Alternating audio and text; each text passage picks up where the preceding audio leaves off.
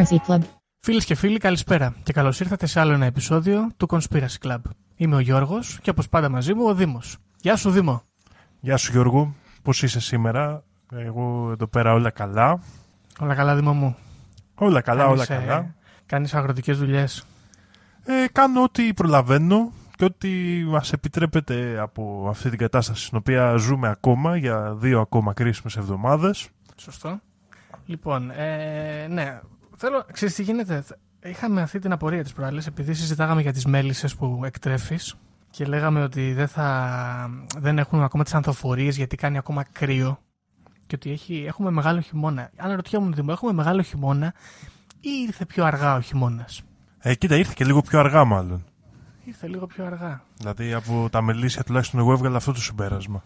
Το οποίο είναι πρόβλημα, σκεφτόμουν, γιατί άμα αναστραφούν οι εποχές και έχουμε χειμώνα το καλοκαίρι και καλοκαίρι το χειμώνα, θα έρχονται οι τουρίστες το χειμώνα και θα κάνω Χριστούγεννα με τουρίστες. Δήμο, αυτό είναι φιάλτης.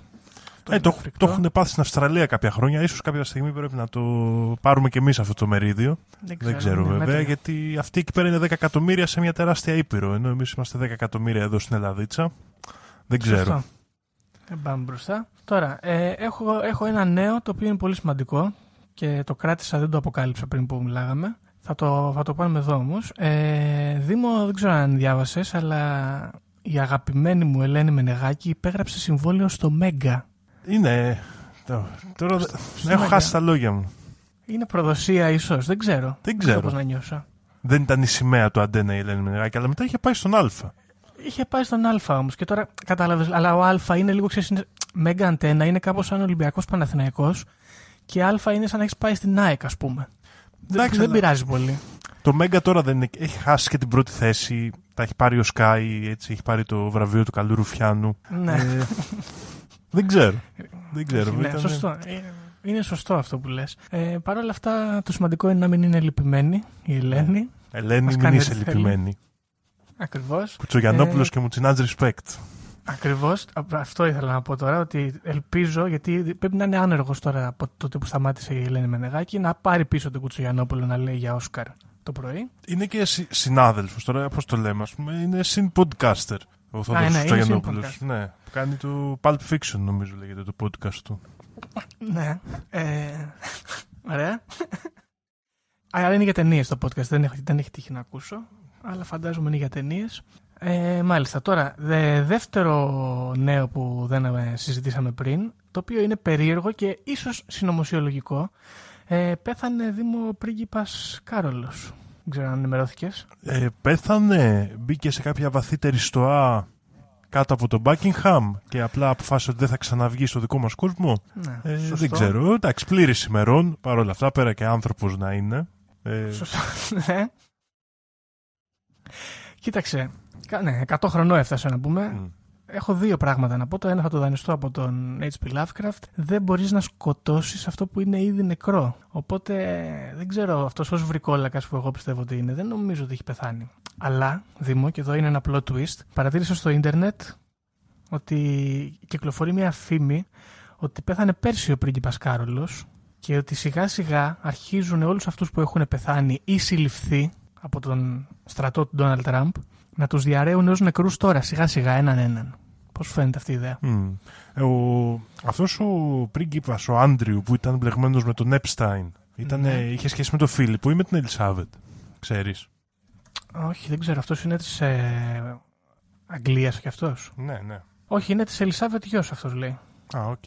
Ναι. Και του Φίλιππου. Είναι γιος τους. Ναι, ναι, ναι. Προφανώς. Δεν ξέρω, δεν ξέρω. Τώρα αυτό με τους βρικόλακες με ιντριγκάρει λίγο. Μου θυμίζει λίγο το, εκείνο το Ιαπωνέζικο, το Hellsing, που είχαν οι Άγγλοι το βρικόλακα για να Σωστό. καθαρίζει τα απόκρυφα μυστήρια εκεί. Και Μπράβο. μήπως έκαναν και πειράματα, ξέρω εγώ, αν όντως τον έχουν και έχουν γίνει και οι ίδιοι. Ναι, υπάρχει μια φήμη εδώ ότι είναι βρικόλακες όλοι αυτοί. Θα το μελετήσουμε. Υπάρχει επεισόδιο εδώ δηλαδή θέλω να Μμ. πω. Τέλος πάντων. Τώρα κοίταξε, δεν θα κρίνω εγώ την εμφάνιση του ανθρώπου δηλαδή που τον βλέπεις στη φωτογραφία και σου δημιουργείται η αίσθηση ότι είναι νεκροζώντανος. Γιατί αυτό είναι ageism και εμείς δεν κάνουμε τέτοια.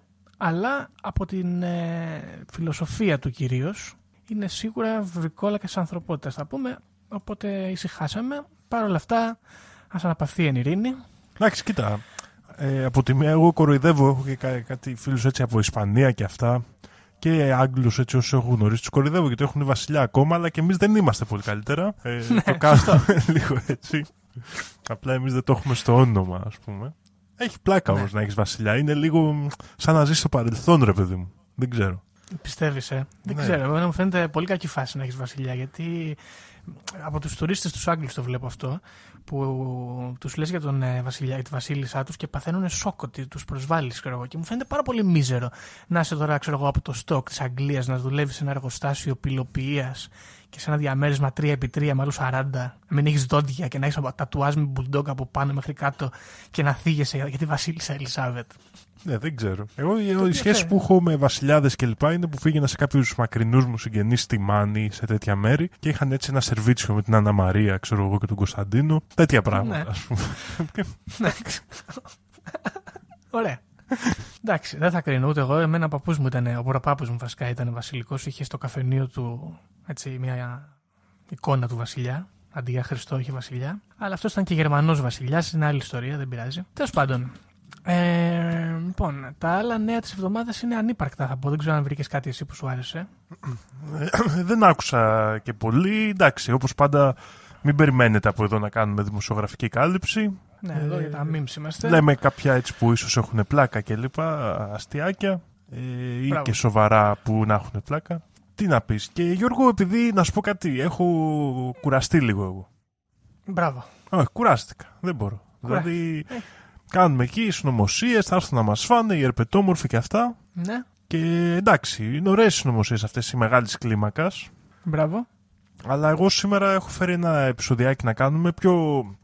Δεν είναι ακριβώς πιο εύθυμο, αλλά πιο χαλαρό, δεν μας επηρεάζει τόσο πολύ. Είναι Α. ένα επεισοδιάκι έτσι ψηλό ποτπουρί με διάφορες ιστορίες, με διάφορα μυστήρια που έχουν συμβεί στο ίντερνετ. Το ίντερνετ. Α, μάλιστα. Ωραία. Απλά, γενικά εντάξει, το ίντερνετ είναι βρίθει από τέτοια, ε, τέτοιες καταστάσεις. Έτσι, από ανθρώπους που είτε για την πλάκα τους είτε για καλλιτεχνικά project βγάζουν διάφορα μυστήρια πράγματα, γρίφους, ξέρεις. Οκ. Ε, creepypasta που κυκλοφορούν, ας πούμε. Μάλιστα. Να σου ρωτήσω κάτι, επειδή είσαι ειδικός του θέματος. Ε, από πού προκύπτει το creepypasta; Είναι από το copypasta, που είναι copy-paste, Α, ωραία. και είναι creepy copy-paste. Είναι ιστορίες ναι, που μετακινούνται έτσι με copy-paste από εδώ και από εκεί και είναι τρομακτικές. Μάλιστα. Ωραία, δεν το ξέρω αυτό. Μμ. Όσο ζεις, μαθαίνεις. Μάλιστα. Οπότε, Δήμο, εγώ καταλαβαίνω ότι βαριώσου να διαβάσει και θα κάνουμε άλλο ένα ποτπουρί θέμα. Δεν βαριόμαι να διαβάσω, Γιώργο. Έχουμε εδώ πολλά θέματα σήμερα. Εντάξει, δεν τα διάβασα Εντάξει. και τόσο πολύ, γιατί κάποια από αυτά τα έχω ζήσει. Ωραία. Μάλιστα. Για λοιπόν, πάμε.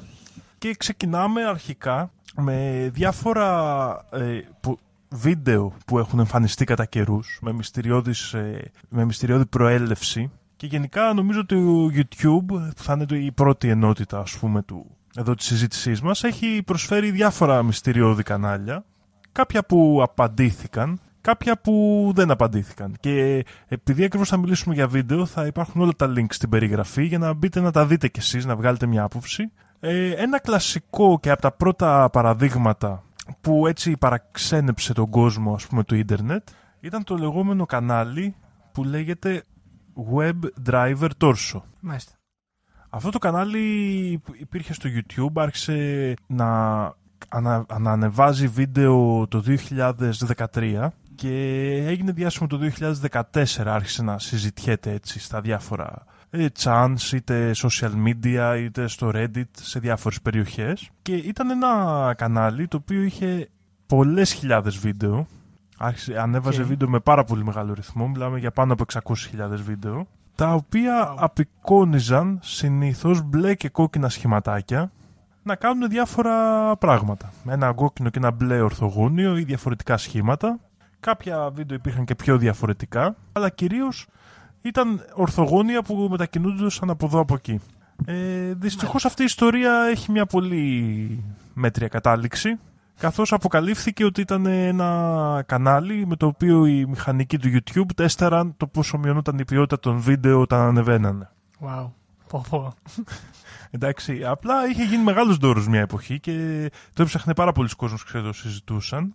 Και η αποκάλυψη έγινε, αν θυμάμαι καλά, το 2018, δηλαδή και η Google άργησε να απαντήσει πάνω σε αυτό, οπότε είχε δημιουργηθεί ήδη η, η ομάδα αναζήτησης τέτοιων κρυφών ε, αυτόν τον μυσ- ε, του μυστηρίου μάλλον πίσω από το κανάλι, το οποίο είναι ένα κοινό θέμα εδώ που θα συναντήσουμε σήμερα, το οποίο είναι ότι το ίντερνετ μας δίνει τη δυνατότητα να μαζευόμαστε, να κάνουμε ομάδες και αντί να ασχολούμαστε με τις ζωές μας, να ψάχνουμε τη Ναι. λύση τέτοιων κουλών μυστηρίων. Ενδιαφέρον αυτό.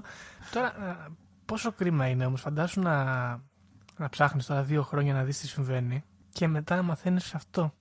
Κοίτα Γιώργο, υπάρχουν δύο περιπτώσεις. Η μία είναι ότι είναι πολύ καλή λύση του μυστηρίου, η άλλη είναι ότι είναι πολύ καλή λύση για να είναι αληθινή. Μμ. Πιστεύεις ότι υπάρχει συγκάλυψη εδώ, ας πούμε; Δεν ξέρω.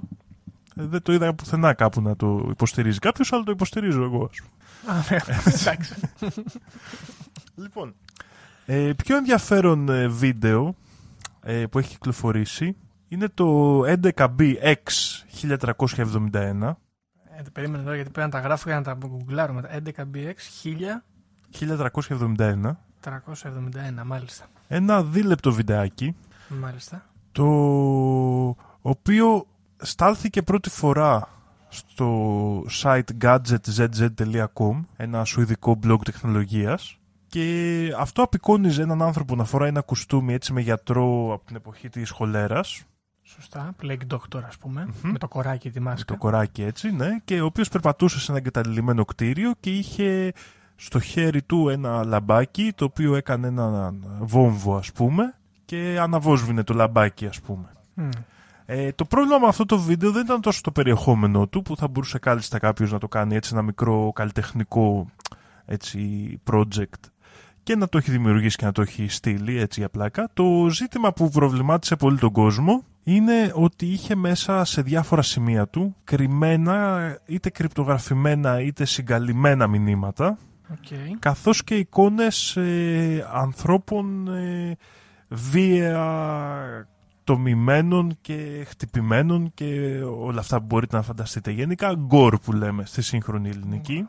Μάλιστα. Και- Οκ. Πολλές έτσι οι ομάδες συγκεντρώθηκαν με κύριο άξονα εδώ πέρα στο Reddit και θυμάμαι είχα, ήταν ένα από τα πρώτα μάλλον όχι από τα πρώτα, θα δούμε παρακάτω και άλλα μυστήρια που είχα ασχοληθεί και εγώ αλλά τελικά κάπου ξενέρωσε το ζήτημα γιατί δεν είχε πολύ συνέχεια, ήταν μόνο ένα βίντεο Μμ. Δεν ξαναεμφανίστηκε αυτός δηλαδή. θα σου πω τι έγινε στη συνέχεια Οκ. Ε, γενικά βγήκαν διάφοροι οι οποίοι υποστήριξαν ότι το είχαν βρει σε πάρκα, σε... α, δηλαδή ότι το ίδιο CD όχι μόνο, δηλαδή πέρα από την αρχική ανακάλυψη ε, Οκ. από το blog έτσι, το Gadget ZZ που το έβγαλε, ε, αποκαλύφθηκε αργότερα ότι είχε ανέβει και στο YouTube νωρίτερα από την αποκάλυψη του Gadget ZZ. Μμ. Και υποστήριξε αυτός που το ανέβασε ότι το βρήκε, το, ότι το έστειλε μια κοπέλα από το ίντερνετ που το είχε βρει σε ένα πάρκο, σε DVD. OK, αυτό ξέρεις τώρα τι μου θυμίζει. Αυτό καταρχάς είναι λίγο έτσι, πώς λέγεται, geocaching ας πούμε κατάσταση, θα μπορούσε να πει κανείς. Και επίσης μου θυμίζει το συγκλονιστικά καλό metal συγκρότημα Ψυχή Α, ναι, ναι. που, που, που έκρυβε τους δίσκους τους σε εθνικές οδούς και πάρκα και τέτοια και άμα τα βρίσκες τα βρίσκες. ναι. Θα μπορώ. Για- Παιδιά, ναι, όποιος δεν έχει ακούσει Ψυχή να ακούσει, έτσι, το παίρνω πάνω μου εγώ. Παρακάτω. Γιώργο, άμα το σηκώνεις αυτό το βάρος, καλά κάνεις και το προτείνεις.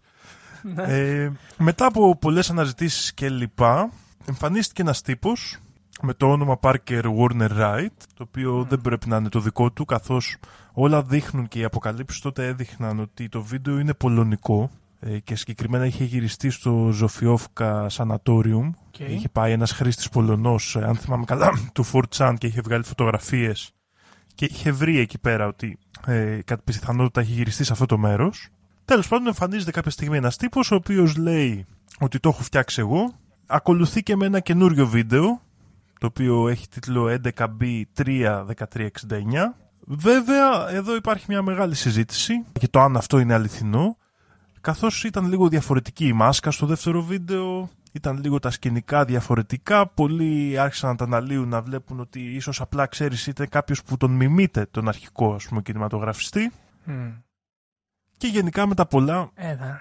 δεν, ε, Δεν τέριαζε τόσο. δεν τέριαζε, αλλά γενικά έχει, απο, έχει γίνει αποδεκτή η, η θεωρία ότι ήταν αυτός ο δημιουργός του βίντεο, αλλά Α. υπάρχουν αρ, αρκετές αμφιβολίες ακόμα. Και επίσης και για ποιο λόγο ή ποια μηνύματα είχε κρύψει με, με φράσεις μέσα όπως You have one less year, to attack or target men στα λατινικά όλα αυτά, ε, The eagle infected will spread his disease where the antivirus will protect the world body.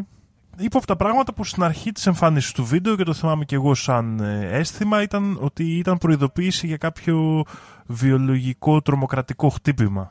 Ε, έτσι με όλους αυτούς τους συμβολισμούς τελικά δεν προχώρησε αυτή η ιστορία, δεν έχουμε κάποια άλλη πληροφορία και γενικά δεν είναι και από τα πιο ενδιαφέροντα έτσι, κομμάτια, αν και είναι πολύ ενδιαφέρον βίντεο, αλλά ενδιαφέροντα εννοώς ως προς την ποσότητα της πληροφορίας. Το βίντεο είναι αρκετά ενδιαφέρον, θα το βάλουμε κάτω να το δουν οι ακροατές και οι ακροατρίες μας. Και συνεχίζουμε με ένα άλλο βίντεο, το οποίο Γιώργο εμένα μου άρεσε πάρα πολύ και μας βάζει σε ένα κομμάτι, το οποίο είναι, ξέρεις, οι μπουτλεγκάδες. Έχεις ακούσει ποτέ για μπουτλεγκάδες; Στη μουσική εννοείς; Στη μουσική αλλά και αυτούς που ψάχνουν γενικά βίντεο περίεργα σε όλο τον κόσμο. Okay. Και, και, αγοράζουν στο eBay μεταχειρισμένες κασέτες από οικογενειακές αναμνήσεις, από ό,τι βρούνε για να βρούνε κάτι ενδιαφέρον. OK, okay, ενδιαφέρον όντως είναι αυτό που κάνουν οι άνθρωποι. Ναι, είναι, υπάρχει ένα μεγάλο χόμπι και στην αρχή του ίντερνετ και ακόμα στο eBay υπάρχει μια μεγάλη κοινότητα ξέρεις, που ανταλλάζει, πουλάει παλιές κασέτες που βρίσκει διάφορα τέτοια πράγματα και ψάχνονται και βρίσκουν έτσι ενδιαφέροντα πράγματα. Και ένα από τα πιο ενδιαφέροντα τέτοια βίντεο που βρέθηκε μέσα σε αυτή την κοινότητα και μετά έτσι, έγινε μια έκρηξη στο πόσο δημοφιλές ήταν ε, όταν άρχισε να συζητιέται στο ίντερνετ είναι το βίντεο με τον πολύ περιγραφικό τίτλο Grave, Grave Robbing for Morons. Δηλαδή, Ωραία. Ε, έτσι κα, καπηλεύοντας τάφους για ηλίθιους. Ναι. Α, περίμενε, αυτό το έχω δει εγώ. Το έχεις δει; Τώρα που βλέπω το thumbnail. Με τον, ωραίο, τον Άντωνη που περιγράφει, αν θυμάσαι καλά, ποια είναι η τεχνική του να κλέβεις ε, σκελετούς ή πτώματα από νεκροταφεία και πώς να ναι. βρίσκεις ε, ανθρώπους ώστε να τα πουλάς και διάφορες μαγικές χρήσεις, τις οποίες δεν επεκτείνεται πολύ, αλλά ο ίδιος ισχυρίζεται ότι είναι πολύ εύκολο να βρεις, να τα πουλήσεις για 500-600 δολάρια κτλ. Ε, έσκαβες Δήμο μου, 500 δολάρια. Ε, βασικά έσκαβες, αλλά ναι. Εντάξει.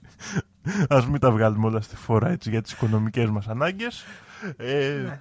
Ήταν ε, λοιπόν είναι ένα βίντεο το οποίο έχει προκαλέσει τεράστια συζήτηση για το αν είναι κάτι σκηνοθετημένο ή όντως είναι ένα βίντεο που περιγράφει έτσι μια πιο σκοτεινή μεριά της ζωής όπως την ξέρουμε και ένα χόμπι επάγγελμα που είναι κάπως ανατριχιαστικό είναι η αλήθεια. Το θέμα με αυτό το βίντεο, Γιώργο, δεν ξέρω αν το θυμάσαι κι εσύ, και το κύριο σημείο συζήτησης είναι ότι ο νεαρός Άντωνη που περιγράφει αυτή τη διαδικασία, πώς να καθαρίζεις τα κόκαλα για να τα πουλήσεις, πώς να αποφεύγεις τις ματιές των περαστικών και ποιες ώρες να πηγαίνεις, έχει όλο το πλάνο. Βέβαια σε έναν εφηβικό και χαζούλη τρόπο, θα μπορούσα ναι. να, έτσι, να κρίνω λίγο. Το πιο έτσι δυνατό στοιχείο, το οποίο μπορεί να κάνει κάποιον να πιστέψει ότι αυτό το βίντεο είναι πραγματικό είναι ένα πολύ αληθοφανές κρανίο που κρατάει ο ναι. νεαρός κατά τη διάρκεια του βίντεο. Και κάτι κόκαλα εδώ που μοιάζουν να είναι ποδιού επίσης είναι αρκετά αληθοφανή. Θα πω εγώ. Ε, Επίσης, και γενι... αυτός ε, σαν μεταλλάσσει είναι αυτός. Οπότε ναι, έτσι είναι ένα παιδί με το δερμάτινο του μπουφάν του. Και αυτό όμως όπως καταλαβαίνεις είναι ένα μυστήριο που δεν έχει επίλυση, δεν έχει αναγνωριστεί ποτέ κανένα από τα άτομα, είτε ο κάμεραμαν είτε ο Άντωνη που συμμετέχει σε αυτό το βίντεο. Έχουν βγει κατά καιρούς διάφοροι που έχουν υποστηρίξει ότι ίσως γνωρίζουν ποιος είναι κλπ. Δεν έχει όμως ε, καταλήξει κάτι. και δεν έχει επιβεβαιωθεί. Ο Άντωνη. Τι είπε, Ζηρού. Αμερικάνος, λέω, θα πρέπει να είναι. Ναι, κατά πάσα πιθανότητα. Γενικά όμως ε, το άλλο στοιχείο εδώ που ίσως ε, μας κάνει να σκεφτούμε ότι ξέρεις, εδώ μπορεί να έχουμε μια ματιά σε μια περίεργη πτυχή της πραγματικότητας είναι το γεγονός ότι το 2016 το site eBay για αγγελίες έτσι το παγκόσμιο έβγαλε ειδική ανακοίνωση και κανόνα με τον οποίο απαγορεύει το να πολλούνται ανθρώπινα κόκαλα στην πλατφόρμα του. Okay. Γιατί μέχρι πριν πολλούνταν ανθρώπινα κόκαλα δηλαδή. Για να καταλαβαίνω και ναι φαντάζομαι και γι' αυτό προσπα... ε, ενώ κάποιος θα το πίστευε ότι θα το καταλάβαινε κάποιος ότι απαγορεύεται από τον νόμο ίσως. Ε, αναγκάστηκαν και έβγαλαν συγκεκριμένη ανακοίνωση ναι. που έχει ε, ένα ενδιαφέρον εκεί πέρα; Τι γίνεται, Μάγκα, γιατί να αγοράσεις ανθρώπινα κόκαλα, τι κατάσταση είναι αυτή. Πάμε, κβοβάντη Δήμο. Δεν ξέρω, ίσως για μαγεία, για medium, για Ακόμη Yeah, πολλέ medium. φορές πιστεύω ίσως και για design. Δηλαδή, άμα είσαι medium, δεν μετράει να έχεις ένα κρανίο ανθρώπινο στο τραπέζι σου. Μετράει, αλλά μπορείς να. Τέλος πάντων, Καλά, εντάξει, δεν θα Ναι. κρίνω εγώ τώρα. Δεν ξέρω. Οκ. Ίσως γι' αυτό δεν είμαστε μέντιουμ. Ναι, γαμώ το και να σου πω την αλήθεια θα ήθελα, αλλά δεν πειράζει. Λοιπόν. Και κλείνω αυτή την ενότητα έτσι με βίντεο και YouTube κανάλια με αυτό που εγώ θεωρώ το αγαπημένο μου YouTube κανάλι και γρίφο και το θυμήθηκα έτσι σκεφτόμενος για αυτό το επεισόδιο Γιώργο και θέλω να κάτσω να ξανασχοληθώ. Ναι. Είναι το κανάλι που λέγεται Unfavorable Semicircle. Unfavorable. Μάλιστα, οκ. Για να το δούμε και αυτό. Λοιπόν, αυτό το κανάλι ξεκίνησε το Μάρτιο του 2015 και τον Απρίλιο άρχισε να ανεβάζει πάρα πολλά βίντεο τα οποία όλα είχαν όνομα που ξεκινούσε με το σύμβολο του τοξότη και έξι τυχαία αριθμητικά νούμερα. Ξέρεις, το κυκλάκι με το βέλος, ρε Ναι, παιδί ναι, μου. ναι, ναι, ναι, ναι, ναι. Το βλέπω τώρα, το βρήκα το κανάλι, υπάρχει ακόμα.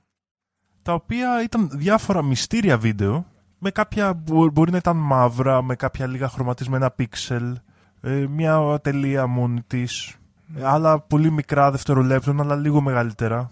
Υπάρχει ένα βίντεο σιωπηλό το οποίο είναι 11 ώρες και εκεί μέσα, ε, α, σε αυτό το κανάλι, άρχισε να γίνεται γνωστό, να το ακούνε άνθρωποι, να το ψάχνουν τι παίζει με αυτό το κανάλι, τι γίνεται. Δεν έχουν βρεθεί πολλά πράγματα, έχουν βρεθεί όμως διάφορα μυστικά που κρύβονται μέσα σε αυτά τα βίντεο. Οκ. Παραδείγματος χάρη, υπάρχουν κάποιες παραμορφώσεις σε κάποια βίντεο που άμα τις πάρεις όλες μαζί και τις τοποθετήσεις, φτιάχνεις κάποιες εικόνες οι οποίες είναι εξίσου μυστηριώδεις. Δηλαδή δεν είναι πολύ εύκολο να καταλάβεις τι είναι το περιεχόμενό τους. Κάποια μοιάζουν με κλειδαριές, κάποια μοιάζουν με σπίτια. Επίσης, διάφορες φωνές υπάρχουν ε, σε διάφορα σημεία που δεν είναι πολύ εύκολο να καταλάβεις τι λένε. Παιδιά που τραγουδούν, Μμ.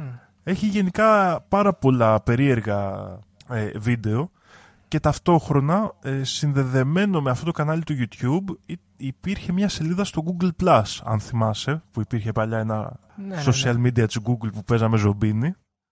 ναι. Μπράβο. Λοιπόν, και εκεί υπήρχαν κάποια κείμενα που δεν βγάζανε πολύ νόημα, ε, συνδεδεμένα με αυτό το λογαριασμό.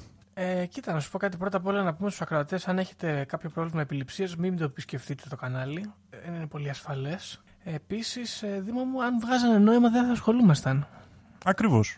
Είναι, ξέρεις Γιώργο, και το σκεφτόμουν αυτό έτσι, τι, σκεφτόμουν τι θέμα να κάνω και αποφασίζοντας να, έτσι, να παρουσιάσω λίγο αυτά τα πράγματα. Ε, νομίζω ότι αυτές οι, ιστο- αυτά τα μυστήρια τώρα και καλά είναι αυτό που σου είπα, κουράστηκα. Δεν θέλω να κάνω συνωμοσιολογία για κάτι χαζό. Ναι. να πάω να λύσω το μυστήριο, ας πούμε. Τι είναι αυτά τα βιντεάκια τώρα εκεί; Ωραία, να σε ρωτήσω κάτι όμως. Εδώ στο Unfavorable Semicircle, οι, τα, οι εικόνες που σχηματίζονταν μπορεί να ήταν λίγο έτσι δυσνόητες, αλλά είχαν σχήματα.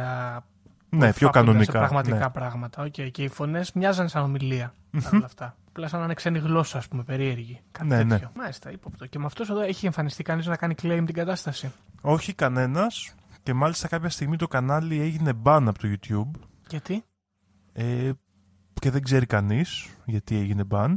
Το 2016 συγκεκριμένα. Είτε το σταμάτησαν οι ίδιοι είτε το έκοψε το YouTube, ούτε αυτό το γνωρίζουμε. Αν το κατέβασε κάποιο, αυτός που το χειριζόταν ή αυτή. Ε, αυτό που ξέρουμε είναι ότι, αν θυμάμαι καλά, μισό λεπτό για να το επιβεβαιώσω, δημιουργήθηκε τέλος πάντων ένα καινούριο κανάλι, το οποίο λέγεται Unfavorable Semi, το οποίο είναι αυτό που υπάρχει τώρα. Okay. Και δεν ξέρουμε καν αν είναι γνήσιο ή αν είναι κάποιο αντιγραφέα. Ε, κοίταξε, εδώ βλέπω ότι υπάρχουν και unfavorable semicircle και το semi το σκέτο και τα περισσότερα από αυτά μοιάζουν να είναι σαν archives. Μερικά Ναι. το ονομάζω, ονομάζονται και archives, ας πούμε, αλλά δεν έχουν πάρα πολλά βίντεο όπως Ναι. τα περίμενες. Μάλιστα. Και επίσης να σου πω εδώ τώρα ότι βλέπω ότι υπάρχει κάποιο βίντεο σχετικό που συσχετίζει αυτό το κανάλι με το WebDriver Torso. Θα μπορούσε, θα μπορούσε να είναι και κάτι αντίστοιχο, αλλά παρόλα αυτά δεν έχουμε κάποια επίσημη ανακοίνωση και το περιεχόμενο είναι αρκετά πιο περίεργο, είναι η αλήθεια. Ναι. Και, Μάλιστα. και κυρίως το, το γεγονός ότι ανακαλύφθηκαν μυστικές εικόνες εσωτερικά και αυτές οι συν, δηλαδή συνδυασμοί από πίξελς και ήχους που δημιουργούσαν αποτελέσματα πραγματικά. Ναι. Το τελευταίο τέλος πάντων κομμάτι που ανα- ανέβηκε, το οποίο μοιάζει να σχετίζεται με αυτή την ιστορία, είναι το βίντεο με το όνομα St- Reset Strange YD Ναι. και από τότε πολλά βίντεο άρχισαν να κατεβαίνουν. Αυτό έγινε το 2017 στο νέο κανάλι, όπως σου είπα. Και χάθηκε και το Google Plus ε, η σελίδα, Σελίδα τους. και το Twitter, ένα Twitter account που είχε εμφανιστεί κάποια στιγμή. Υπόπτω. Τα- Γενικά έχουν λίγο πλάκα αυτά γιατί δεν μπορώ να τα ενστερνιστώ όσο κάτι πραγματικό, ας πούμε, ότι υπάρχει κάποιο μήνυμα ή κάποιος σκοπός. Αλλά είναι μερακλείδικη δουλειά παρόλα αυτά. Ναι, σίγουρα. Μπράβο τους. Σίγουρα είναι Κάτσε να μερακλείδικη δουλειά και ε, εμένα πάντα, ξέρεις, ε, με συγκινούσε αυτό ότι μπαίνεις με άλλους ανθρώπους, το συζητάς, βοηθά το ένα στον άλλον, δηλαδή ε, σε όποιες ε, κοινότητες έχω τύχει και στο επόμενο που θα συζητήσουμε τώρα είναι η κοινότητα που έχω συμμετάσχει περισσότερο και ανοίγουμε την ενότητα με τα παιχνίδια, με τα μυστηριώδη παιχνίδια που ανακαλύπτονται κατά καιρούς. Και τώρα θα μιλήσουμε για το παιχνίδι που λέγεται Petscope. Δεν θυμάμαι Γιώργο, στο έχω- σου έχω ξαναμιλήσει για το Petscope. Όχι, δεν μου έχεις πει για το Petscope. Δεν μου και τώρα ούτε για το Petscope μου είπες, ούτε για το Unfavorable Semicircle μου είπες, ούτε ότι ασχολούσουν με το 11B61371 ενεργά το 15. Γιατί δεν μας είπες τίποτα, Δήμο; Γιατί δεν σας ενδιαφέραν, Γιώργο, και πιο παλιά που σα έλεγα που ασχολούμουν με άλλα, με κοροϊδεύατε. Εντάξει, καλά, με συγχωρείς. Οπότε δεν σας έλεγα. Καθόμουν και εγώ το βράδυ στο σπίτι μου στον υπολογιστή και έπαιζα με αυτά. Έκανα LARPing. Ωραία. Οπότε εσύ έκανες LARPing και εγώ έπρεπε να ασχολούμαι με την ΑΕΚ. ας πούμε. Δεν, δεν, δεν με λυπήθηκε κανείς σε μένα να με βγάλει από αυτόν τον ηχετό. Εντάξει, Κανείς ωραία. δυστυχώς δεν λυπήθηκε κανέναν από τους δυο μας. Το Petscope λοιπόν ξεκινάει το όμορφο 2017 και αφορά πάλι μια σειρά έτσι, βίντεος στο YouTube όμως έχουμε εκεί έναν παρουσιαστή πλέον ανώνυμο μέχρι έτσι ένα σημείο ο οποίος περιγράφει πως ε, κάποιος φίλος του του έστειλε ένα παιχνίδι για PlayStation που δεν έχει κυκλοφορήσει το μόνιμο Petscope όπως είπαμε. Προφανώς, ναι. Ξεκινάει, παίζει το παιχνίδι, μοιάζει σαν ένα χαζοχαρούμενο έτσι παιχνίδι PlayStation με ζωάκια και τέτοια που πρέπει να πιάσεις τα διάφορα pets ας πούμε. Με κάποιους κωδικούς όμως που ε, του έχουν έρθει σε, χα- με χαρτάκι μαζί στο παιχνίδι, αρχίζει και βρίσκει ένα μυστηριώδη κόσμο κάτω από το κανονικό παιχνίδι, μπαίνει σε ένα υπόγειο και βρίσκεται σε έναν άλλο κόσμο και αρχίζουν και εκτελήσονται διάφορες ε, περίεργες ιστορίες με διάφορες περίεργες αναφορές όπως την ε, ιστορία της Candance Newmaker την ξέρεις τι η Candace Newmaker Γιώργο έχεις ακούσει την ιστορία της; Όχι, αφού δεν μου λες τίποτα, Δήμο μου. Κάτσε, θα τη βρω τώρα. Newmaker. η Candace Newmaker είναι πραγματική ιστορία Α, ήταν οκ. ε, ένα κορίτσι που είχαν προσπαθήσει να του κάνουν αυτό που λέμε σαν rebirth technique που ήταν μια έτσι σαν παραϊατρική διαδικασία του τύπου ότι Ναι. σε βάζανε να περάσεις σε ένα σοκ και μετά σε βάζανε σε κάτι σαν τεχνητή μήτρα για να ξαναγεννηθείς και να έχει αλλάξει η συμπεριφορά σου. Παναγία μου. Και το κορίτσι κατά τη διαδικασία αυτής της θεραπείας είχε πεθάνει, είχε πνιγεί. Μμ. Το 2000 έγινε αυτό, σε ηλικία 10 χρονών. Και υπάρχει μεγάλη έτσι, αναφορά σε, και σε αυτές τις διαδικασίες με πολλές ερωτήσεις μέσα στο παιχνίδι όπως Do you remember being born? Μμ. Αν θυμάσαι δηλαδή αν γεννήθηκες και λοιπά και ουσιαστικά εκτελήσει μια ιστορία που έχει να κάνει με μια τέτοια διαδικασία με μια διαδικασία δηλαδή με την οποία έπαιρναν παιδιά τα πήγαγαν και τα περνούσαν ε, από μια τέτοια τεχνική για να τα δώσουν για υιοθεσία σε άλλες οικογένειες. Κάπως έτσι είναι Ναι. η ιστορία που εκτελήσεται μέσα στο παιχνίδι το Πέτσκο. Το ζήτημα είναι ότι ο Πολ, όπως αργότερα ανακαλύπτεται ότι λέγεται ο, εκ, ο εκφωνητής ας πούμε αυτής της ιστορίας, αρχίζει και βρίσκει διάφορα, ε, διάφορες σχέσεις αυτής της ιστορίας με την δική του οικογένεια Ναι.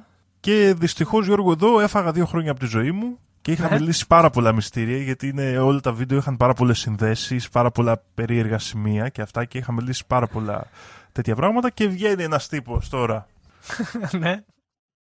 Στο δεν θυμάμαι που βγήκε και το είπε και λέει το έχω φτιάξει εγώ τον Ιντομένικο.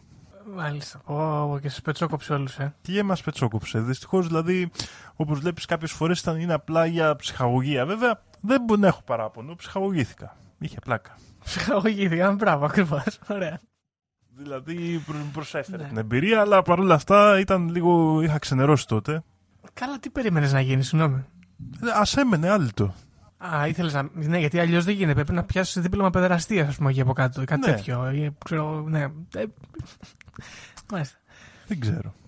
Βέβαια, να πούμε τώρα εδώ πέρα αυτός ο κύριος ο Πολ ε, να το κοιτάξει λίγο το ζήτημα. Γιατί το παιχνίδι του είναι λίγο περίεργο, αλλά ναι. Ναι, έχει, είχε ένα, έτσι διάφορα ζητηματάκια περίεργα. Δεν ξέρω, ήταν πολύ, είχε ένα ενδιαφέρον.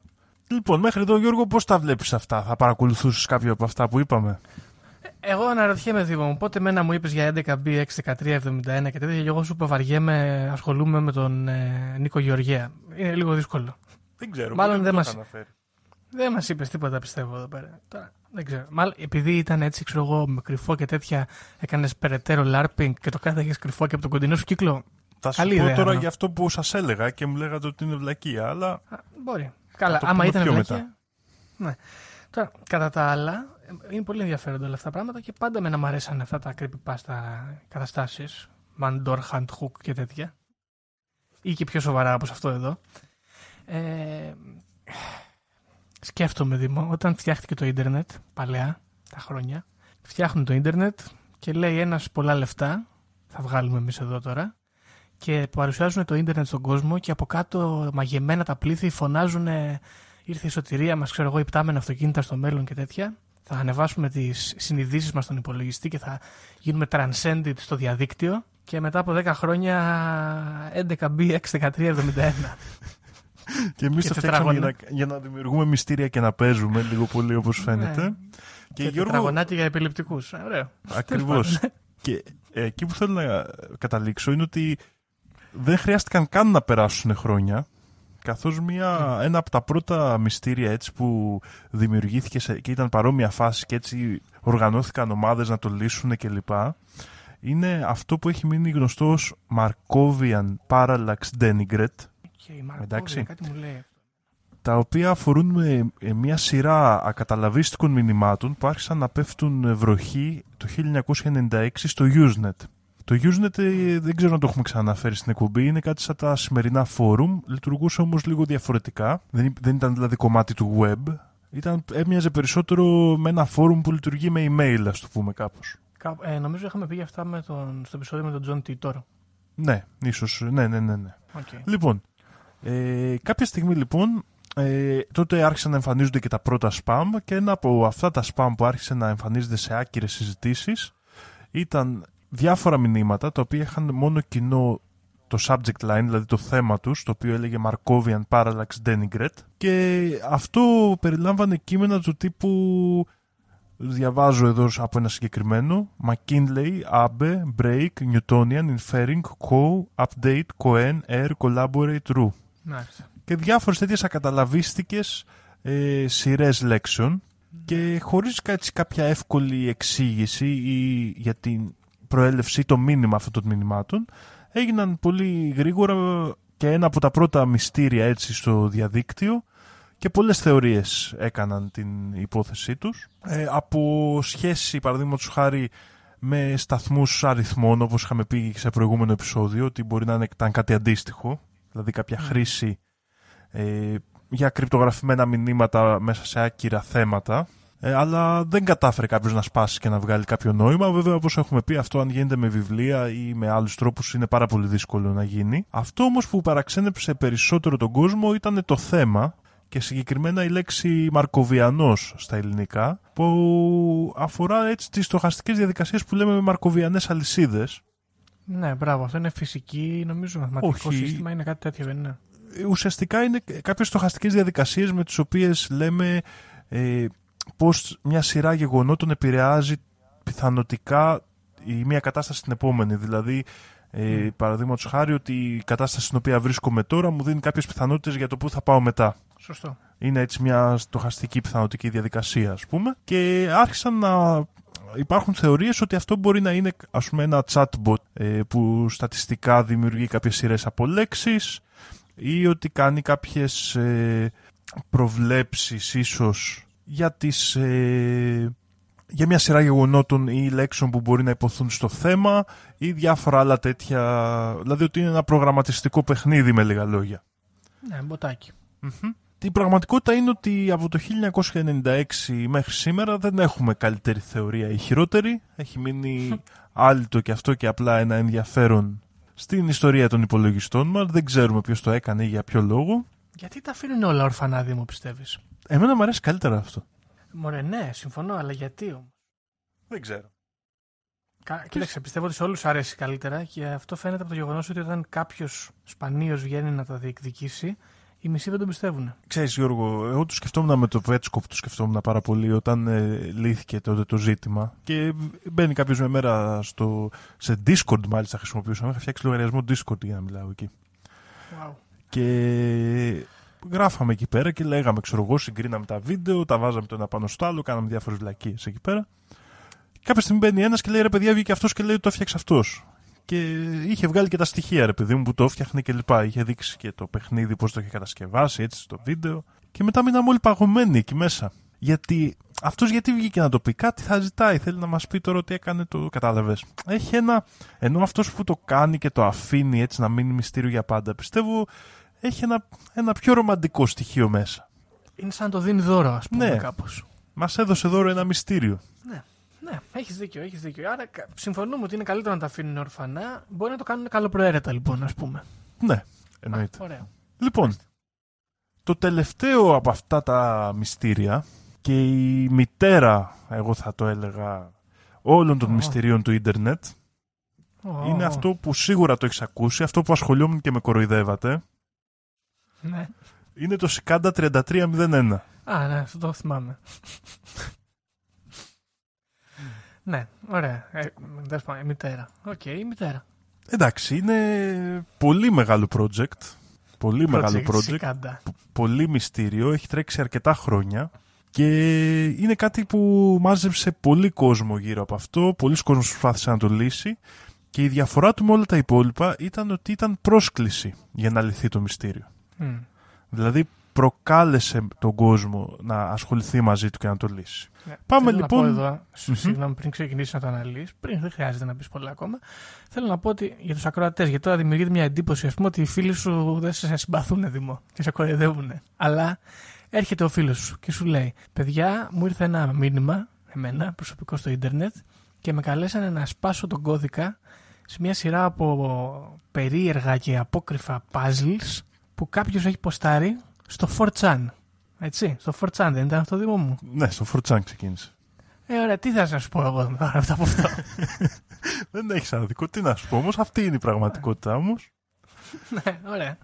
Λοιπόν, ε, η ιστορία αυτή ξεκινάει τον Ιανουά... στις 5 Ιανουαρίου του 2012 και έτρεξε δημόσια, και θα, δω, θα δούμε τι εννοούμε δημόσια, για περίπου ένα μήνα. Και επαναλήφθηκε άλλη μια φορά το 2013 με ένα διαφορετικό σετ γρίφων. Ουσιαστικά το ξεκίνημα ήταν ε, μια ανακοίνωση και κάπως κρυπτογραφικά ταυτοποιημένη ε, στο 4chan η οποία υποστήριζε ότι ψάχνει υψηλής νοημοσύνης άτομα Στο 4chan. και Ναι. πως ε, για να τα βρει, για να τους βρούμε, για να τα βρούμε αυτά τα άτομα έχουμε σκεφτεί ένα τεστ υπάρχει ένα μήνυμα κρυμμένο στην εικόνα που ήταν μαζί με το post. Βρέστε τι και θα σας οδηγήσει στο δρόμο να μας βρείτε και εμάς. Ξεκινήσαμε λοιπόν, ε, εγώ είχα ξεκινήσει έτσι με αυτή την εικόνα, ψάχναμε, βρήκαμε τελικά μέσα στην εικόνα με κάποιο πρόγραμμα στεγανογραφίας υπήρχε ένα μήνυμα, αυτό σε οδηγούσε σε κάποια άλλα link, ε, εκεί υπήρχαν κάποια άλλα μυστήρια με διάφορες περίεργες αναφορές, με αριθμούς μάγια, με ένα ποίημα του Αγρίπα. Τελικώς και εγώ εκεί που το άφησα είχαμε βρει ένα τηλέφωνο Ναι. ε, το οποίο ήταν κάπου στο Τέξας. Λογικό. Ε, πήραμε τη- τηλέφωνο εκεί, είχα πάρει και εγώ, είχαν πάρει και διάφορα άλλα άτομα. Ε, Ναι. Αυτά ε, μας έδωσαν τέλος πάντων ε, κάποιους αριθμούς με τους οποίους καταφέραμε και είχαμε βρει ε, ένα άλλο site που μας έδινε κάποιες συντεταγμένες GPS σε πάρα πολλές χώρες ε, γύρω από τον κόσμο στην Ισπανία, στη Ρωσία, στην Αμερική, στη Γαλλία, την Ιαπωνία, την Πολωνία γύρω στα 15 μέρη τέλος πάντων και εκεί όποιοι πήγαν, δυστυχώς δεν υπήρχε κάποιος στην Ελλάδα και κάπου εγώ εκεί σταμάτησα να ασχολούμαι με το puzzle υπήρχε ένα QR code κολλημένο σε μια κολόνα Ναι. μαζί με το σύμβολο του Σικάντα, έτσι, τι- το έντομο αυτό. Είναι ο, το τζιτζίκι, Σικάντα Γιώργο. Το τζιτζι- Ναι, ναι, ναι, το ένα τζιτζίκι. τζιτζίκι. Λοιπόν, απλά δεν ήξερα αν είναι κάποιο άλλο είδος ή κάτι τέτοιο. Όχι, είναι κοινό στο τζιτζίκι. Μμμ. Και υπήρχε λοιπόν αυτό το QR code με το σήμα έτσι, του GGQ εκεί πέρα, το οποίο όποιοι το ακολούθησαν ε, άρχισαν να λύνουν τους γρίφους παρακάτω και γενικά υπάρχουν πάρα πολλέ πολλές περιγραφές στο ίντερνετ του τι έγινε από εκεί και πέρα. Δεν θέλω να επεκταθώ πάρα πολύ. Και τελειώνει κάπου αυτό είναι, το, αυτό είναι το ερώτημα εδώ. Κάποια στιγμή λοιπόν ε, βγήκαν κάποια άτομα τα οποία δήλωσαν ότι είχαν λύσει όλα τα puzzle και ήρθαν σε επαφή με αυτούς που έλεγαν ότι είναι από το Σικάντα οι οποίοι τους έβαλαν να αρχίσουν να συνεργάζονται για να φτιάχνουν κάποια project προγραμματιστικά τα οποία είχαν σχέση με την ελευθερία και την ιδιωτικότητα, κάπως έτσι. Okay. Ε, βέβαια αυτές οι μαρτυρίες είναι λίγο αμφισβητούμενες γιατί δεν μπορείς να ξέρεις όντως αν κάποιος έχει έρθει σε επαφή με μια μυστική οργάνωση όπως αυτή ή τι έγινε ακριβώς. Δεν δόθηκαν ας πούμε στοιχεία, όχι. Ναι. Και γενικά όλοι υπάρχει μια ιδέα έτσι με το ΣΥΚΑΝΤΑ τι είδους οργανισμός είναι γιατί από ό,τι καταλαβαίνεις είχε γίνει μια μεγάλης έτσι κλίμακας οργάνωση αυτό καταλαβαίνει ο κόσμος. Πολύ ασχολήθηκε. Ε, ασχολήθηκε κόσμος και είχαν κάποια μέσα και γύρω από τον κόσμο. Πολλοί έλεγαν ότι μάζευαν ανθρώπους για να φτιάξουν μια hacking ομάδα ή hacktivist ομάδα ή ότι ήταν κάποιοι ακτιβιστές που ασχολούνταν με το ίντερνετ ή προσπαθούσαν να φτιάξουν έτσι κάποια, να συγκεντρώσουν κάποια ομάδα ανθρώπων έτσι με, με παρόμοια ιδεολογία και αισθητική και να μεγαλώσουν μεταξύ τους. Κανείς δεν ξέρει, αλλά λένε ότι ήταν κάποια οργάνωση για να βρει, παραδείγματος χάρη, υπαλλήλους για τη CIA ή άλλες μυστικές οργανώσεις και γι' αυτό δεν ακούσαμε τίποτα μετά από αυτούς που το τελείωσαν. Ε, γενικά έτρεξε το 50 χρόνια. Πολλά μυστήρια γύρω από το τι ήταν, πολλά μυστήρια γύρω από το ποιες, ποιος τα φτιάξε όλα αυτά. Και το πιο ενδιαφέρον και αναπάντητο μυστήριο ε, που έχει μείνει στο τέλος όλων αυτών των μυστηρίων, στην τρίτη φουρνιά, που ξεκίνησε και αυτή στις 5 Ιανουαρίου του 2014, okay.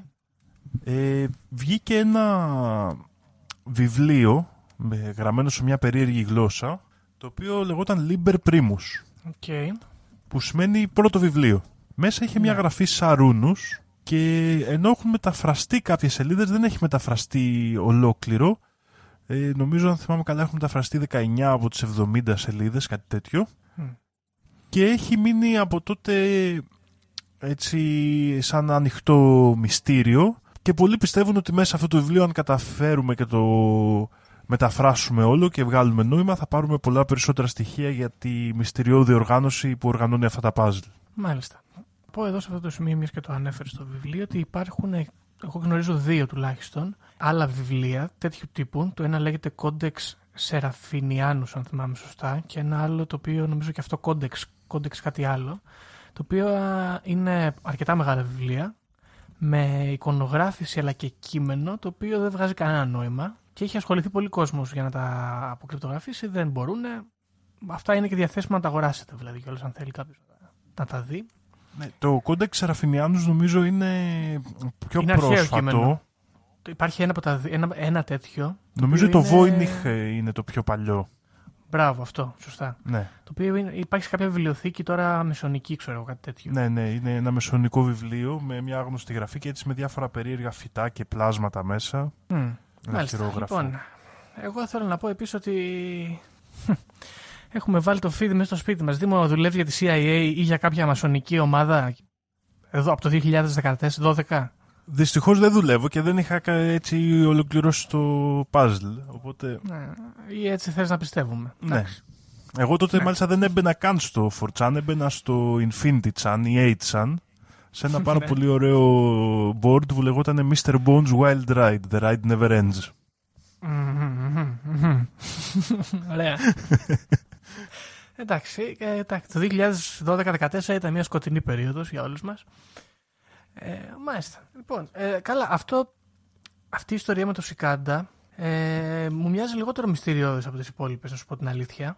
Παρότι έχει πιο πολλά στοιχεία και ξέρεις πιο πολλά πράγματα που συμβαίνουν και πιο πραγματικά πράγματα που συμβαίνουν. Ε, μου φαίνεται πολύ λογική αυτή η εξήγηση που λέει ότι μπορεί απλά να είναι κάποιοι προγραμματιστές που θέλουν να κάνουν μια έτσι κοινότητα πιθανότατα και ακτιβιστών hackers, ας πούμε. Θα μπορούσε. Τώρα, ήθελα να σε ρωτήσω, πήρες τηλέφωνο εσύ στο Τέξας ο ίδιος; Ναι. Και τι σήκωσε, το σήκωσε κάποιος εκεί. Ναι, ήταν ένα voicemail που απαντούσε και έλεγε κάτι του τύπου υπάρχουν τρεις πρώτοι αριθμοί που έχουν σχέση με το προηγούμενο στοιχείο, κάτι τέτοιο. OK, okay, άρα μίλησες με το μποτάκι κι εσύ. Mm-hmm. Δεν υπήρχε άνθρωπος. Μάλιστα. Ωραία. Cicada. Επίσης, ωραία που έχουν βάλει το Cicada για σύμβολο. Γενικά, ναι, ο συμβολισμός τους είναι πολύ έντονος και πολύ έτσι μοναδικός κάπως. Νομίζω ότι. Α, όχι, ήταν πεταλούδα στην σιωπή των αμνών. OK. Okay.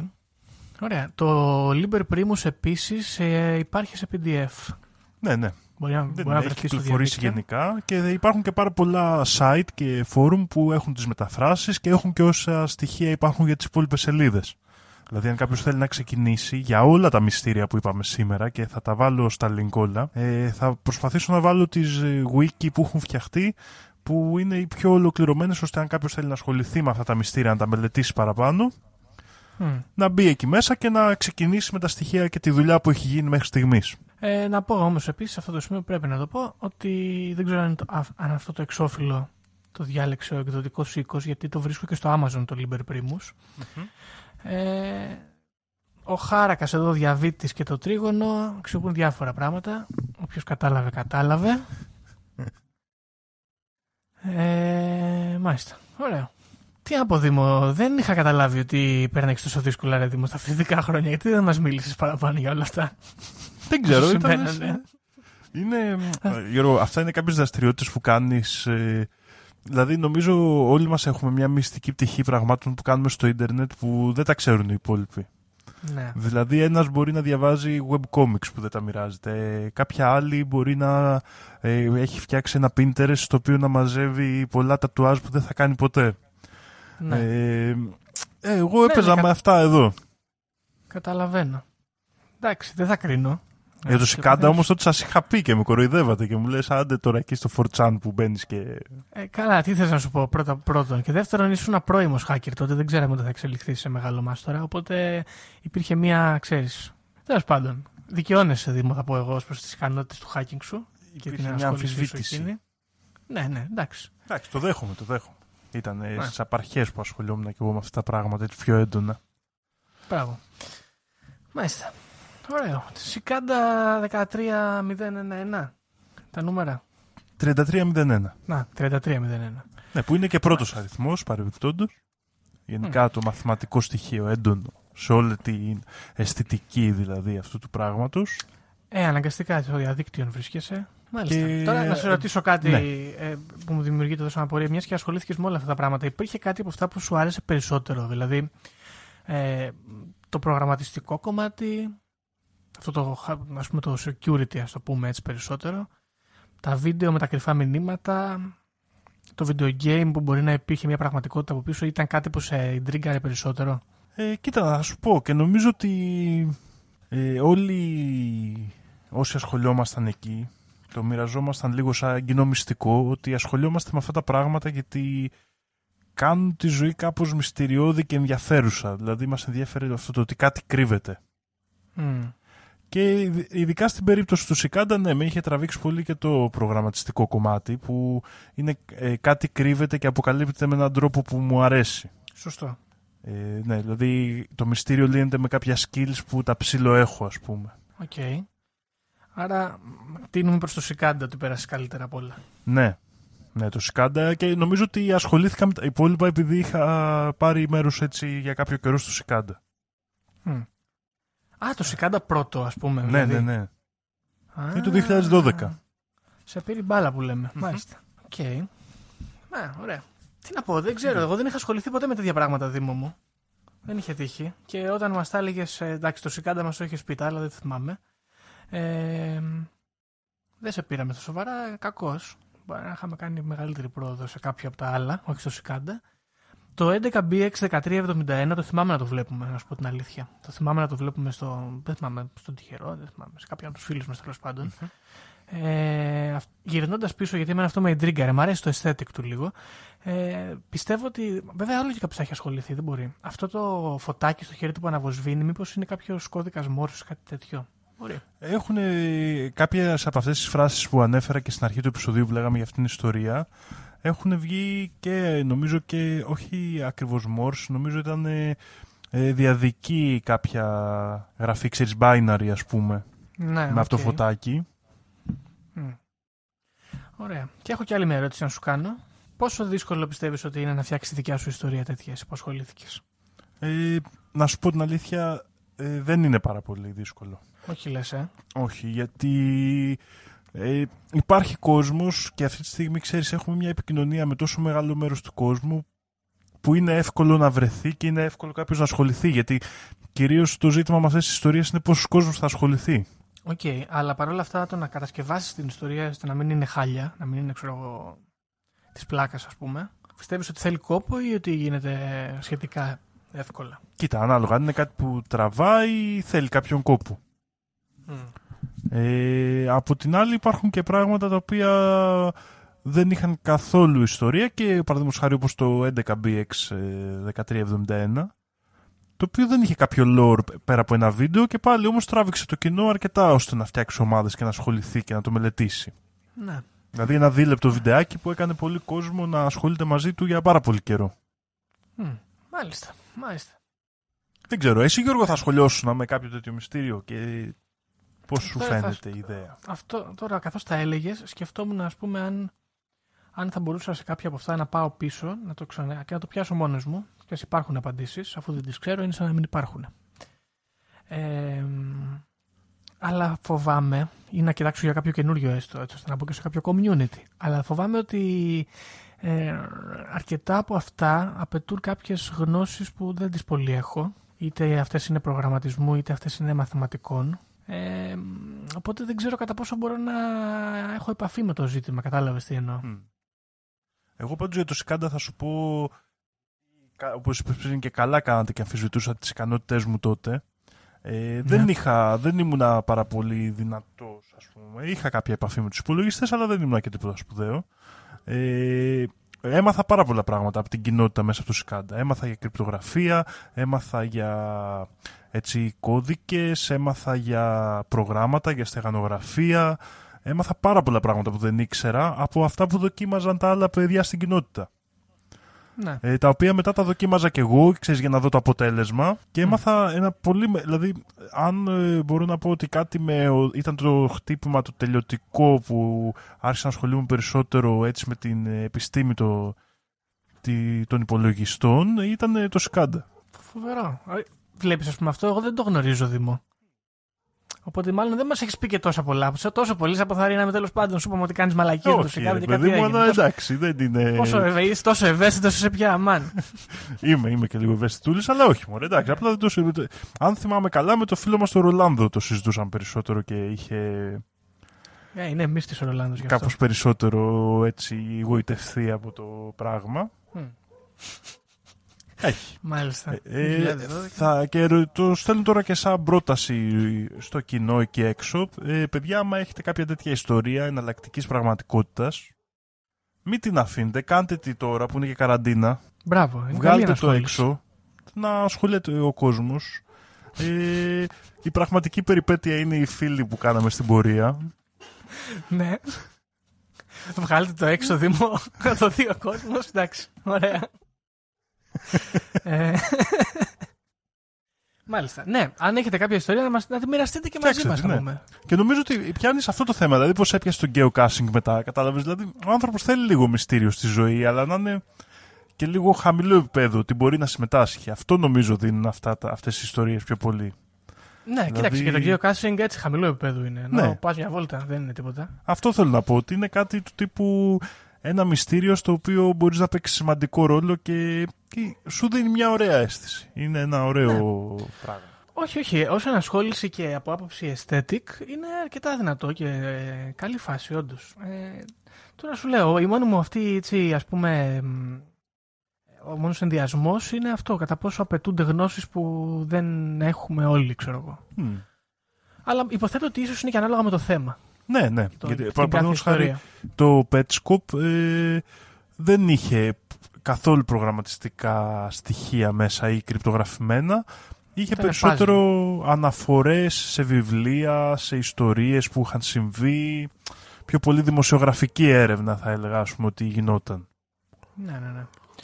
Μάλιστα. Ωραία. Έχουμε άλλη ιστορία, Δημό μου; Όχι, αυτά είναι πάνω κάτω. Φυσικά υπάρχουν πάρα πολλές ακόμα ιστορίες στο ίντερνετ. Ένα κλασικό παιχνίδι παρόμοιο με το Petscope το οποίο είχε κυκλοφορήσει κιόλας σαν παιχνίδι, το Sad Satan, είναι επίσης πάρα πολύ γνωστό. Ε, το οποίο εκεί είχε ένα ενδιαφέρον ότι ήταν ένα κανάλι τότε το, αν θυμάμαι καλά, Obscure Horror Corner, το οποίο το έβγαλε και ξεκινώντας να λέει, έβγαλε ένα βίντεο που έλεγε ότι ξεκίνησα να παίζω το παιχνίδι και μετά εξαφανίστηκε το κανάλι, σταμάτησε να βγάζει από τότε περιεχόμενο. Okay. Και αυτό το παιχνίδι μετά κυκλοφόρησε, είχε κάτι ιού μέσα, είχε διάφορα πραγματάκια και αυτό είχε μαζέψει κόσμο. Γενικά είναι πάρα πολλές αυτές οι ιστορίες. Εγώ λίγο πολύ είπα αυτές που είχα ακούσει περισσότερο και ναι, αυτές ναι. που είχα ασχοληθεί. Πάρα πολλά τέτοια μυστήρια. Με ιστορίες. Ε, ένα άλλο, αυτό το είχαμε συζητήσει και μαζί Γιώργο, αν θυμάσαι το Nine Mother, Nine Horse Eyes. Ε, το θυμάσαι που ήταν μια ιστορία ολόκληρη και ένα σύμπαν Μάλλον λογοτεχνικό είναι η αλήθεια, δεν ξέρουμε, το οποίο ναι, ήταν ναι, σε ναι, σχόλια ναι, στο Reddit. Ναι, ναι. Το, ναι όντως. Αυτό ήταν λίγο έτσι λαυκραφτιανή κατάσταση. Ναι. Ενδιαφέρον πολύ σαν ανάγνωση και αυτό υπάρχει μια μεγάλη wiki που τα έχει μαζέψει όλα για να είναι εύκολο να τα διαβάσεις και είναι ενδιαφέρον και μόνο και μόνο λογοτεχνικά. Δηλαδή εμένα μου αρέσει πάρα πολύ σαν, mm.